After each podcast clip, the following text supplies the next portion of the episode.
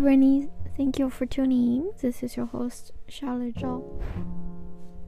I think when the Bahama, no, not Bahama, Panama reports came out, um, I didn't follow in such detail, but I knew roughly what it was. Um, but it's an investigative uh, documentary that was actually made alongside um,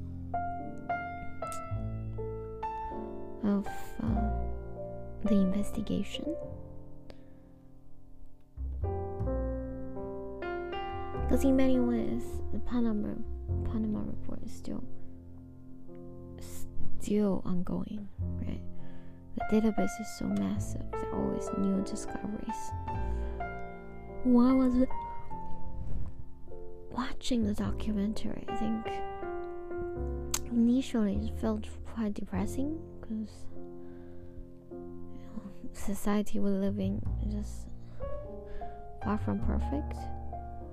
But more and more, I actually start to feel quite moved by how these uh, journalists were risking their own lives to do the right thing to uncover stories that you know we deserve to know because every one of us is a victim of the richest tax evasion. And tax money is public money. Right? That's how we should look at it. And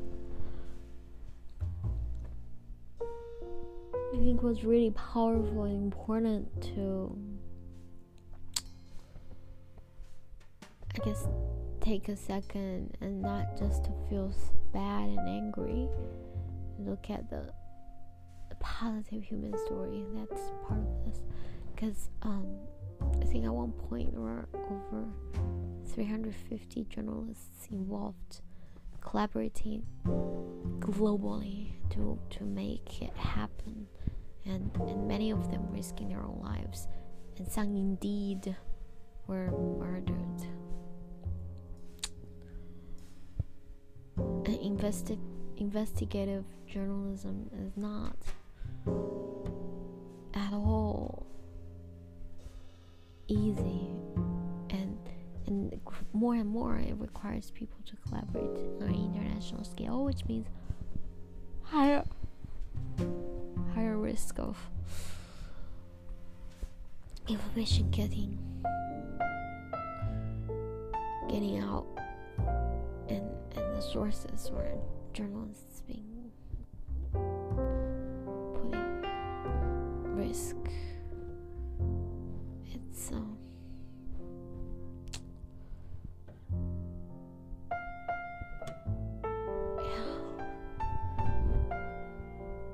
just when, when I look at this, I'm remembering how I used to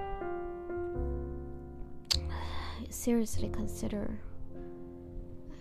I genuinely wanted to be a journalist, an investigative one, but uh, a few years after, I had to and we do do other stuff for you know, practical visa reasons. I I remember I finally grasped the, the level of risk um, for the type of work I wanted to do, and and the risk. I guess I I felt scared. I felt it wasn't just a, a decision I was making for myself anymore, and I realized I didn't want my family and friends to, you know, to worry or, or also suffer the consequences. And started to thinking of other potential ways to, to make changes, positive impact on life and, and societies rather rather than through journalism. That's the path I'm on, but yeah, I mean, hats off, 100 percent respect for, this amazing, amazing journalists who genuinely have such integrity and value their journalistic duties more than anything Well, that's it for today. Thank you for tuning in. As always, appreciate your effort and progress. See you there.